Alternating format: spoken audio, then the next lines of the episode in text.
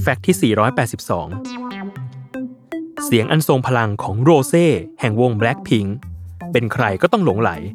แต่เธอเคยเปิดเผยกับรายการวาไรตี้เกาหลีชื่อดัง อย่าง Knowing Brothers หรือ Men on a Mission ในวันที่ 19 ตุลาคม พุทธศักราช 2563 ว่า ถึงแม้จะชอบร้องเพลงแบบสุดชีวิต แต่ก็ไม่ได้คิดจะเป็นนักร้องเลย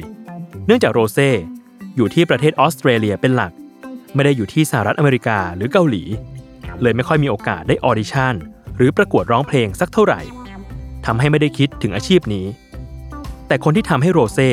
ต้องไป audition เป็นนักร้องแบบเสียไม่ได้ นั่นคือคุณพ่อของเธอเอง ที่อยู่ดีๆ ก็ถามขึ้นมาว่า ถ้าจะร้องเพลงในบ้านตลอดเวลาแบบนี้ ก็ไปเป็นนักร้องให้สิ้นเรื่องสิ้นราวเถอะ เขาเลยส่งตัวเธอมา audition ที่ประเทศเกาหลี ด้วยการบินเครื่องบินมาตลอด 2 ชั่วโมง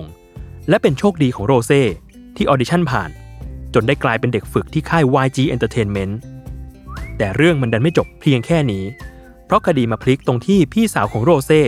บอกว่าตัวเธอเองร้องเพลงและเล่นเปียโนเสียงดังมาก ถึงขั้นต้องประชุมครอบครัวว่าจะจัดการกับเรื่องนี้ยังไง ใจหนึ่งก็ไม่มีใครอยากห้าม แต่อีกใจก็อยากหยุดเสียงนี้สักทีประจวบเหมาะกับที่พ่อเห็นข่าว audition ศิลปินพอดิบพอดี